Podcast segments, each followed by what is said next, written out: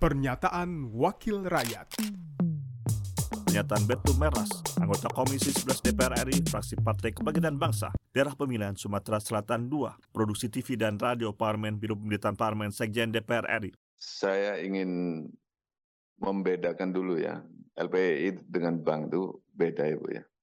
Kalau bank itu dia menyalurkan kredit dari dana pihak ketiga. Sementara LPI ini 100% uangnya pemerintah. Baik itu PMN maupun obligasi yang diterbitkan oleh LPI, itu juga ditanggung sama pemerintah. Artinya itu 100% itu uang pemerintah. Nah, dari sekian banyak NPL yang ada ini sampai NPL grossnya 18% lebih per sekarang ini, saya kira itu nilai yang sangat fantastis, nilai yang tidak, kalau bank sampai terjadi seperti itu udah tutup tuh banknya.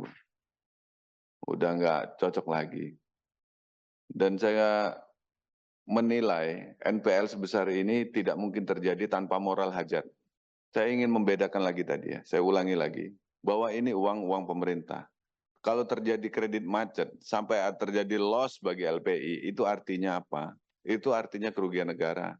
Jelas itu kerugian negara, pasalnya jelas, undang-undangnya jelas, kerugian negara seperti apa, itu juga harus jelas. Dan kami meminta, Komisi 11 meminta, siapa-siapa debitur yang saya kira di dalam undang-undangnya belum pernah kita temukan, kalau debitur itu tidak boleh disampaikan kepada DPR itu nggak ada.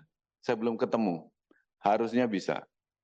Tapi ini tidak diberikan LPI karena LPI menutupi menutupi itu. Pernyataan Betu Meras, anggota Komisi 11 DPR RI, fraksi Partai Kebangkitan Bangsa, daerah pemilihan Sumatera Selatan 2, produksi TV dan radio Parlemen, Biro Pemerintahan Parlemen, Sekjen DPR RI. Pernyataan Wakil Rakyat